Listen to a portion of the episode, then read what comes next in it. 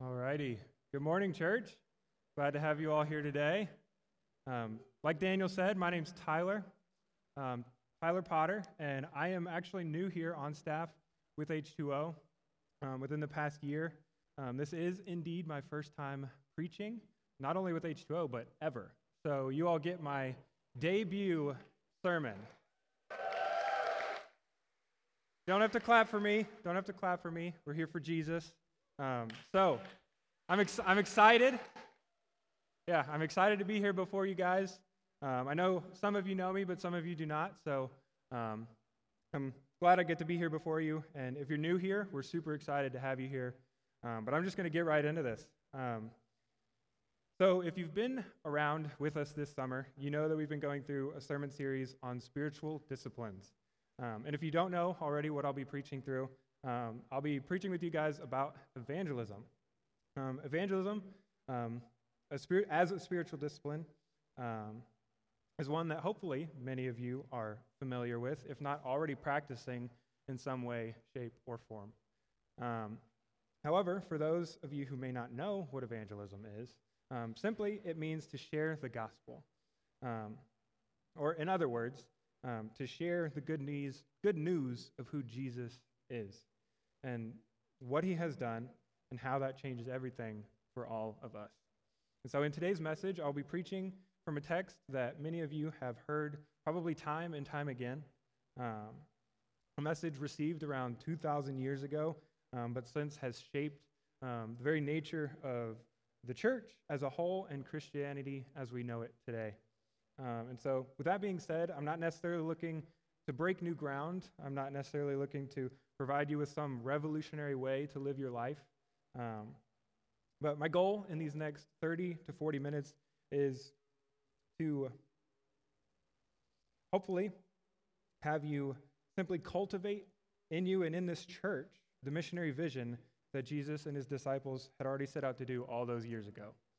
Um, so let me pray, and we'll dig into our text for today. God, I just thank you. And I welcome you. I welcome your spirit into this room, into this, into this house today among this congregation. Um, God, I just thank you for the opportunity um, that I have um, to just share your word um, with this church and with the people here today. Um, God, I just I pray that your uh, words would be said, that you would guide, direct this sermon. God, I pray for the hearts and the minds of everyone here today that they would just be um, softened towards um, your word and your message and what you would have to say um, and what you would speak through me. God, I pray that you would just um, continue to, to cultivate in this church um, a heart for evangelism, a heart to share your word, to share your gospel um, for those who do not know you and have not yet experienced you. And so, God, just be with me, be with this congregation, and it's in Jesus' name that we pray. Amen. Right. So if you haven't already guessed, the main passage in which today's sermon will be preached from will be Matthew 28, 18 through 20. So if you have your Bibles or you have your mobile phones with the Bible on it, no judgment, don't worry. Um, you can turn to Matthew 28, 18 through 20, and I'll give you guys a few seconds um, before we dig into the text.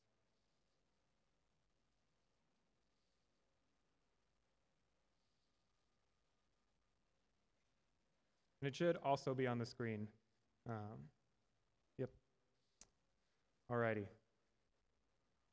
Matthew 28, 18 through 20 says, And Jesus came and said to them, All authority in heaven and on earth has been given to me. Therefore, go and make disciples of all nations, baptizing them in the name of the Father, and of the Son, and of the Holy Spirit, teaching them to observe all that I have commanded you. And behold, I am with you always to the end of the age. And so, at first glance, you might look at this passage and think it's pretty straightforward, which, I mean, it pretty is for the most part. Um, however, as we look at these verses and we begin to break them down, we see that G- Jesus is actually providing us with a call to action. And this action contains three main components there's go, there's make, and teach. Um, so we see, therefore, go, and we see make disciples of all nations, and we see teach them to observe. And it's with these three commandments, these commands, um, that we get what is known as the Great Commission. And so um, I like to think of the Great Commission as just one of the greatest call to actions of our life. Um, and you, as a follower of Christ, um, have been called to go and make Jesus' name known to anybody and everybody. Um, and also teaching him, teaching them all that he has to offer. So, simply put, the Great Commission is Jesus' plan of action um, to accomplish the Father's purpose. And so, for some of you, um, your thought about going and sharing the gospel may be uncomfortable, and for others of you, it may be second nature. Some of you may be pros at this, and some of you may just be beginning. And so, no matter which place you find yourself in today, it is my prayer that by the, at the end of our time together, um, that we would have a restored or a renewed excitement toward evangelism, and ultimately have a plan to share the good news or share the gospel. And so, before we actually look at the content of that plan, or even share the gospel, or how to share the gospel, I want to share with you why I think evangelism is so important and why um, Jesus, all those many years ago, has told us to go and make disciples, teaching them. And so, because um, I actually believe if we understand the purpose, we will have a much greater desire um, to execute that plan. And so I'm just going to dig right into it with my first point, um, and that is evangelism is an act of love. Um, so love should be a defining characteristic of every follower of Jesus. And if we truly love those around us, we shouldn't be able to help but share the gospel. It should be burning within us to just go and share the gospel.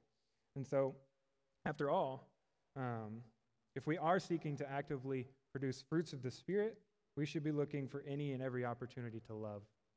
And so, um, 1 Corinthians um, 13, 1 through 3, um, is, I think, touches on this really well. And so it says, If I speak in the tongues of men and of angels, but have not love, I am a noisy gong or a clanging cymbal. And if I have prophetic powers and understand all mysteries and all knowledge, and if I have all faith so as to remove mountains, but have not love, I am nothing. If I give away all I have, and if I deliver up my body to be burned, but have not love, I gain nothing. And so another, another passage I think fits in really well with this scripture is 1 John 4, 7 through 11. Um, and it says, Beloved, let us love one another, for love is from God. And whoever loves has been born of God and knows God. Anyone who does not love God does not know God, because God is love. In this, the love of God was made manifest among us, that God sent his only Son into the world so that we might live through him. In this is love, not that we have loved God, but that, but that he loved us and sent his Son to be the propitiation for our sins. And if you don't know what propitiation means, it's just essentially sacrifice for our sins. And so, beloved, it, it goes on to say in verse 11, Beloved, if God so loved us, we also ought to love one another. And so it is that same love that we have for God, that we have for Jesus, that drives us to love those around us. And it's because of God's love for us that's the very reason that we want to share it with the world. And so if you move, move along a little bit in 1 John chapter 4, you see in verse 20, it also says, If anyone says, I love God, but, has, but hates his brother, he is a liar. For he who does not love his brother, whom he has seen, cannot love God, whom he has not seen. And so we possess some of the, what, not one of, we possess the greatest news in the world. And love, hopefully, would propel us to share that news with those who have not heard it or understood it yet. And so God desires everyone to have the opportunity to respond to his offer of salvation. And so withholding news like that would honestly be one of the most cruel things that we can do. And so the question I, I ask today is how much do you how much does one have to hate someone in order to not share the gospel with them, in order to not share the love of Jesus with someone. And so, if we truly love God, we will also love people whom Jesus came to save. And so, moving on to number two, the second reason I believe evangelism is extremely important um, is because evangelism helps build our own faith. Beyond just allowing people to hear the good news of Jesus Christ, going and sharing our faith with people who do not know him helps build our own faith. It helps helps us find a foundation for our faith and what we believe in. And one of the best ways for me, and I'm sure for most of you, um, to learn a subject is to actually teach it to someone. And so when we make a practice of sharing our faith um, with those in our lives, we strengthen our very own beliefs. And so regular evangelism, um, when we practice evangelism consistently, it forces us to wrestle through um, hard questions. It forces us to find answers for ourselves and prepare to respond to people's questions, to questions that they may have about Christianity. And so, being able to articulate exactly why we believe what we believe, what we believe is an extremely important aspect of not only evangelism, but our own faith as a whole. And so regular or sorry, and we should also we should always be prepared to give an answer. Um, we should always be prepared to have a response to those who are curious. And so 1 Peter chapter 3 verse 15 I think sums this up really well. And it's Peter and he says, "But in your hearts honor Christ the Lord as holy, always being prepared to make a defense to anyone who asks you for a reason for the hope that is in you. Yet do it with gentleness and respect." And so our faith in God should never be reliant upon anyone other than Jesus. Therefore, it is our own personal responsibility to discern the truth about God through the lens of Scripture. And so that means preparing through consistent study of God's Word, like we've talked about before. Another spiritual dis- discipline is being in God's Word. Um, it means listening to sound pastors and teachers um, and staying in close fellowship with Jesus. And so this practice keeps our own lives pure so that we don't find ourselves to be seen as hypocrites or someone that does one thing and acts a completely different way. And so, keeping in mind this first Peter um, chapter 3, verse 15, um, I think it goes really well um, into my point number three, which is evangelism, is an overflow of the hope that is within us. And so, for the third point, I actually want to paint a picture for you guys. I want to um, help you imagine something for a second. so, just imagine you're in love, or if you are in love, awesome. Just imagine that person that you are in love with. When you're in love with someone, you're not going to want to just hide them. You're not going to want to like only go on dates where you have nights in. You're going to you're going to want to talk about them. You're going to want to share them to the world. You're going to want to tell your friends about how awesome they are and how much they care for you, how much they love you. And so it's when we've fallen in love with Jesus that we're going to want to share him with the world. Um, we cannot help but tell people about him every chance that we get. Just like I want to share share about my wife all the time and how loving she is. And so just like um, we love Jesus, and even more so with Jesus. Um, we look for opportunities to share his truth with someone who is far from him. Um, if Jesus is not at the forefront of our minds, we have a heart problem or a spiritual issue. And so,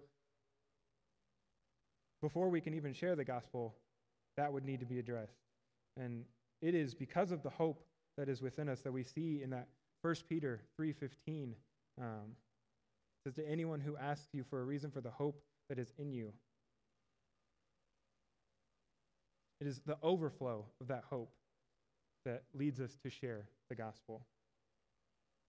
And so, point number four is evangelism is pleasing to the Lord. It's pretty straightforward, pretty simple, but God loves it when you share the gospel. He loves it when you go and talk to people about Jesus.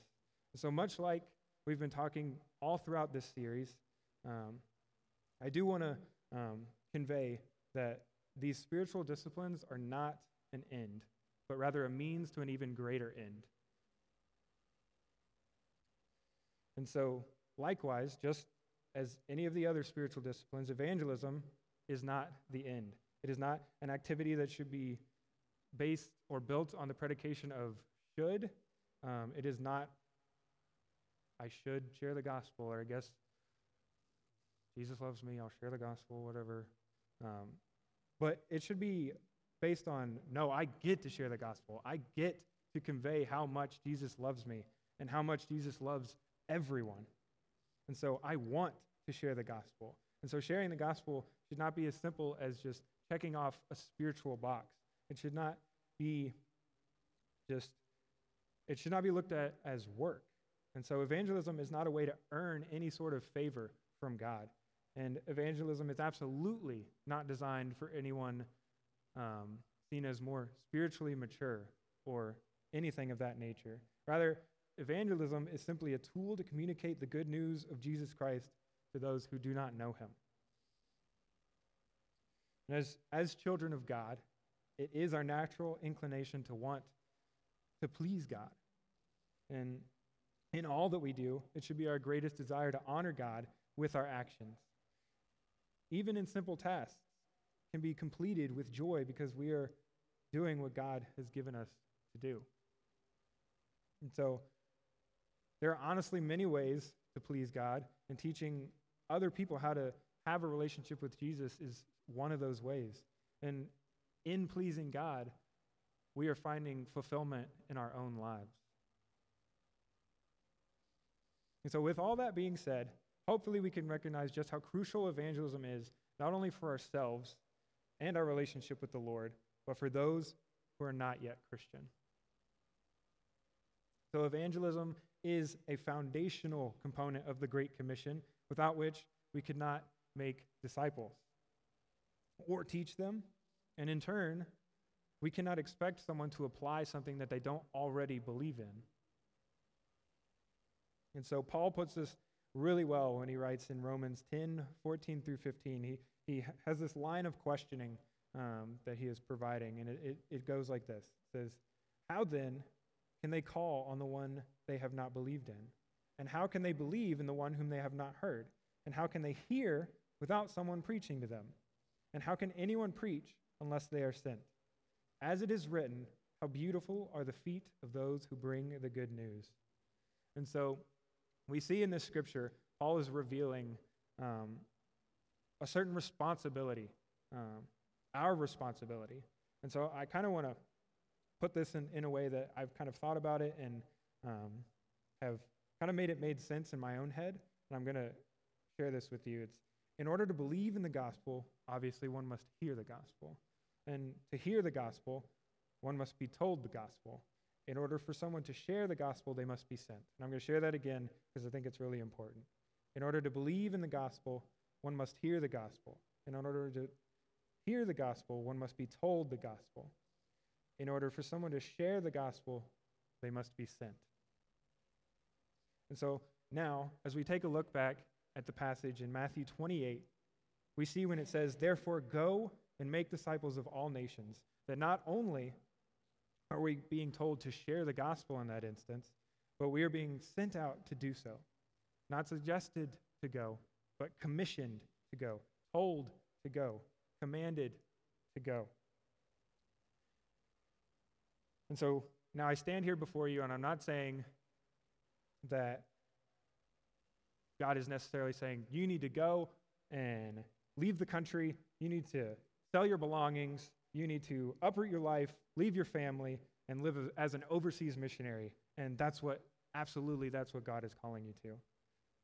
However, I am telling you to go. I am telling you to go and share the gospel. You are called to share the gospel at work. You are called to share the gospel in, the, in your classrooms. You're called to share the gospel literally everywhere you are. Anywhere you find yourself, be looking for opportunities to share the gospel. Now, as we begin to discuss exactly how to share the gospel, there are actually four observations I want you to keep in mind going into having these types of conversations. And so I will s- explain these pretty briefly, um, but I think they're really important um, to understand. And so the first one is prayer is an integral part of evangelism. Prayer is a crucial part of evangelism. And so when we are having conversations with our friends, our family, or even people we may not know um, or have just met um, about Jesus and who he is, we need to be praying for them. We have to be interceding for them on their behalf with God, praying for their lives, praying for um, God to move in and through them. And so that leads me to number two. Because we have to rely on God so much, I want you to understand you cannot and you will not change someone's heart. 1 Corinthians 3 7 through 8. Paul is writing to the Corinthians, and he says, I planted, Apollos watered, but God gave the growth. So neither he who plants nor he who waters is anything, but only God who gives the growth. So I want you to understand, as we even see very clearly in that passage, like we may be able to have conversations with people and plant seeds and water seeds that have already been planted, but there's no way that we ourselves can do anything to move them any closer to God. We are not going to be um, making any growth in that area. That is all God. And so a reliance on the Spirit is necessary. And number three, I want to I want you to understand it is okay to not have the answer to every question. It's okay to not fully um, be able to ar- articulate um, really advanced, deep theological um, questions. If you know the gospel and you can articulate the gospel, that's all you need to know. And you can start having gospel conversations today. And so, number four, and I think this is extremely important in um, going into these conversations and evangelizing to those who do not know Jesus. And it's the definition of successful evangelism. And if you've been around me for any amount of time, I've probably shared this with you more, more times than I can count. But successful evangelism is taking a step in the power of the Holy Spirit and leaving the results up to God. And so, just like we talked about in my um, number two point, uh, is leaving the results up to God is extremely crucial part of evangelism. Being able to have a conversation and say, that went really well. Now let's let God work. Or having a, that same conversation being like, that did not go so well, but knowing that God can use it despite that. And so 1 Corinthians 2, verses 2, um, and then I have 4 and 5 right there with it. Um, it just says this And I, when I came to you, brothers, did not come proclaiming to you the testimony of God, but with lof- of God with lofty speech or wisdom. My speech and my message were not in plausible words of wisdom, but in demonstration of the Spirit and of power, so that you so that your faith might not rest in the wisdom of men, but in the power of God. And I, I think Paul has a really strong point here, and he's simply trying to convey that it doesn't matter how, how well spoken you are, it doesn't matter how um, well thought out your point is, or how well you can explain certain aspects of this theology and that theology. It just matters if you're sharing the gospel. Just share the gospel. And so now we get to the fun part. We get to actually begin to understand how to share the gospel. And so, as we come into this, I think it's important to understand that evangelism is not limited to contact evangelism, um, but there are many aspects of relational evangelism as well. And I think, honestly, that is probably going to be one of the more common ways that we do share the gospel. It's through relational evangelism with your friends and family and coworkers and people that you know fairly well. And so, whether you are wanting to share the gospel with your family, with a good friend, a classmate, a coworker, or someone that you just met, this approach can easily be translated in any situation. So, where do I start? That might be what you're asking. When you have someone in mind that you want to share the gospel with, first start with a spiritual conversation. Use what you may already know about that person to lead into a gospel conversation. And so you might be asking, well, what kind of questions can I ask? What, what, how can I start that conversation? Because kind of blank here. I don't know where to go. So I have two really good questions that I ask fairly often when I'm having go- gospel conversations with people. But there are all kinds of questions that you can ask. Um, you can ask something as simple as, What do you think about heaven? Or even more broad, What do you think about spiritual things? Are you very spiritual? Things like that. Um, and if you want to know a ton more questions you can ask, you can come to me after service. But the two really big questions that I like to ask, because I think they feed really well into leading into a gospel conversation, is the first one being based on a scale from 0 to 100%, if you were to die today, how likely do you think you would be to get into heaven? And typically, someone's response, and I won't go through exactly everything about what they'll say, but um, typically, someone's response is, I mean, I'm a good person. I've not done too much wrong, so 85%. I mean, I've done some bad things, so 85%, I'll get into heaven. Um, and so from there, it's pretty easy for you to be able to communicate. Well, can I tell you why I'm 100% sure that I'll be getting into heaven? Um, and another question that I typically use to follow up that um, question is if you were to die tonight and God were to ask you why he should let you into heaven, what would be your answer? And so, again, probably along the same lines, someone's might answer with, I mean, I'm a good person, so that should be enough. God, God's good for it. He's a He's a loving God, right? He should let me into heaven. Um, and then, building off of those those questions, you can um, transition easily and pretty quickly into a gospel conversation. Um, and so, once we've laid the foundation, um, we can enter into that type of conversation. And so, there are many many different ways that we can actually start to present the gospel. And for the sake of time, I will actually just be focusing on one simple way that I like to present the gospel.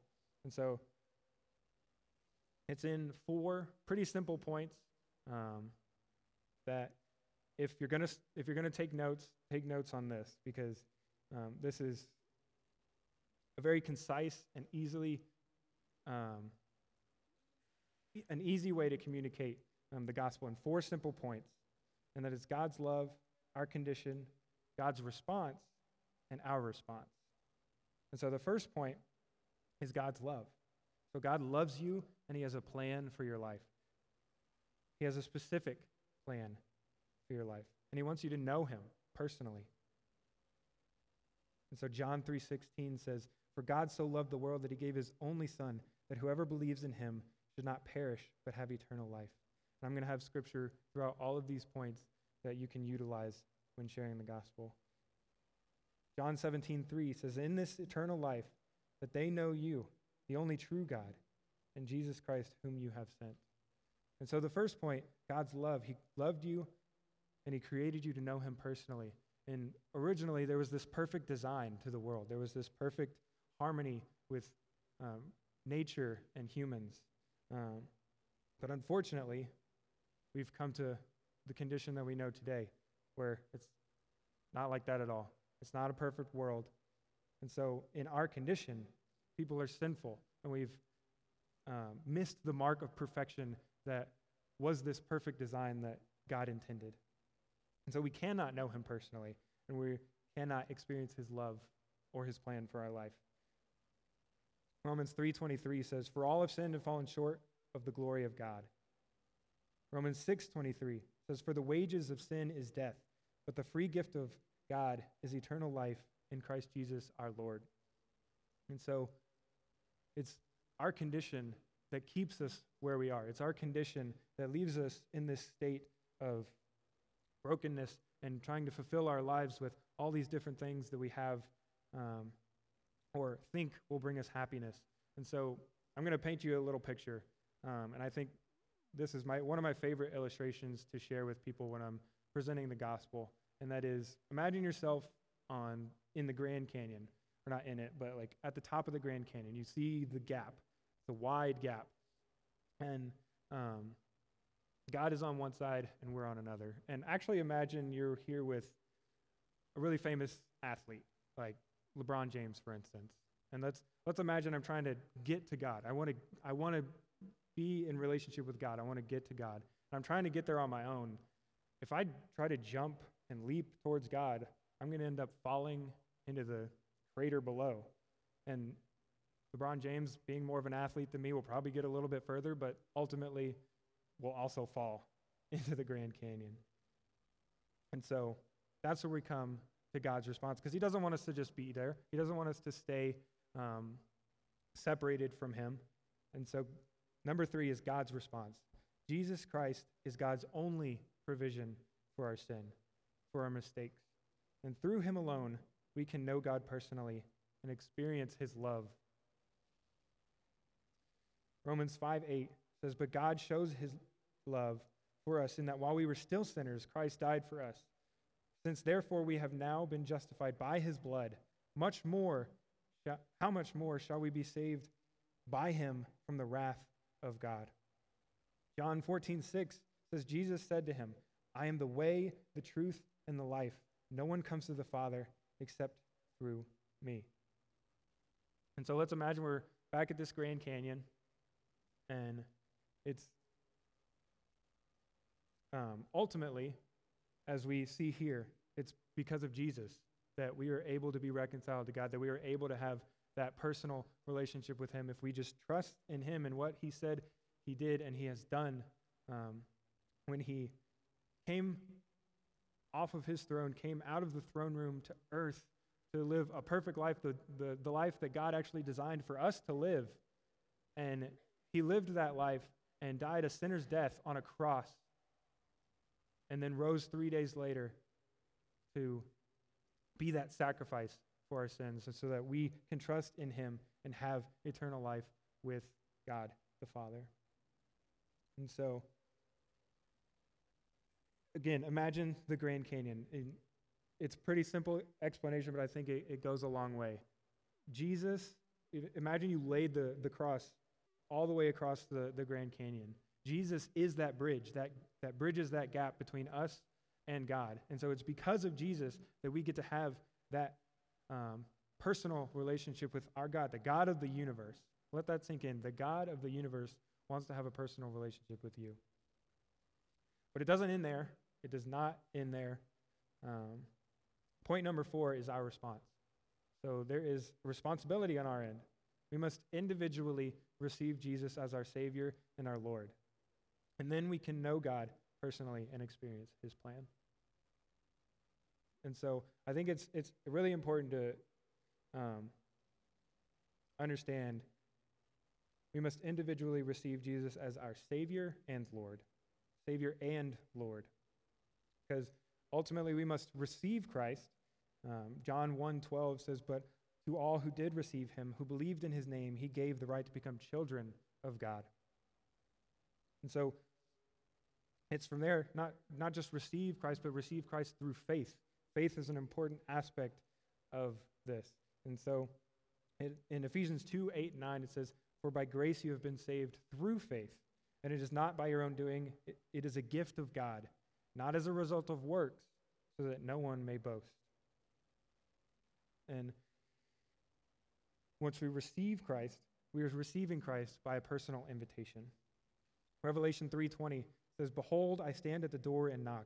If anyone hears my voice and opens the door, I will come into him and eat with him, and he with me.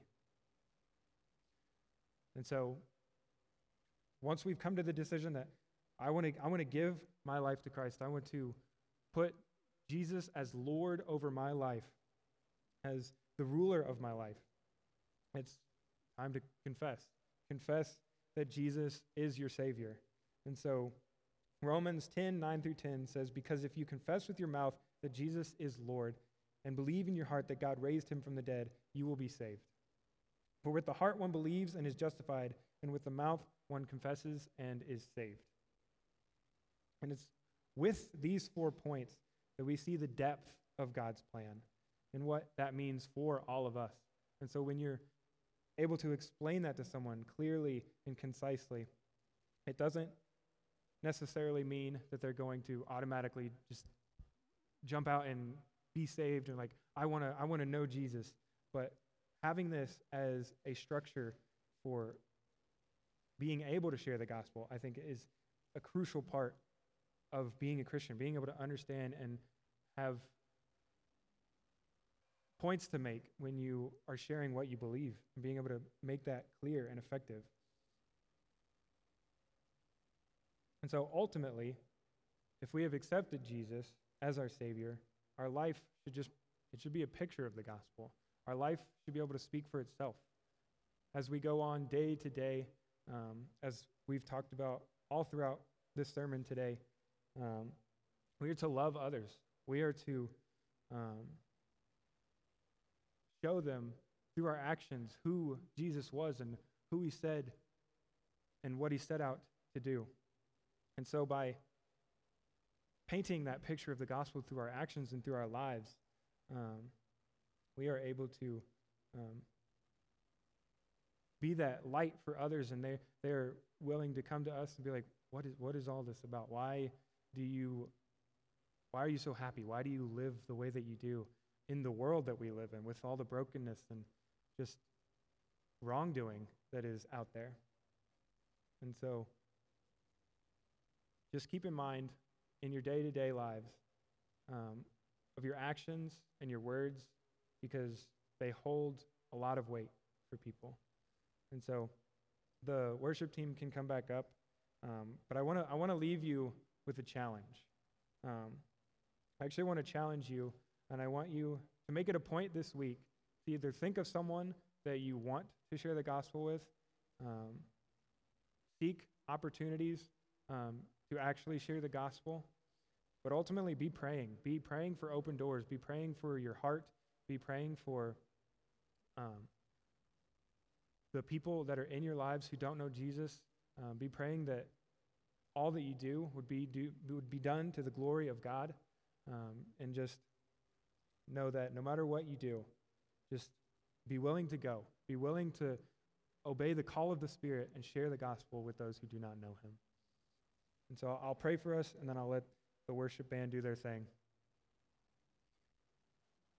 God, I thank you just so much for this congregation and these people here today, uh, the people who were so gracious to sit uh, before me and let them uh, let me speak to them. Um, God, it's a humbling experience. God, I, I just thank you just for who you are um, and all that you've done through us and in us and through this church and all that you continue to do through this church. Um, God, you are so incredibly good. Um, you are so full of, of life, of love, of mercy and grace. And so I just, I pray um, that we would be a church that is constantly seeking opportunities to share your good news, to share the word with the world. So we thank you just that you even want to partner with us in this mission and use us in this way. And so, God, I thank you, and it's in Jesus' name I pray. Amen.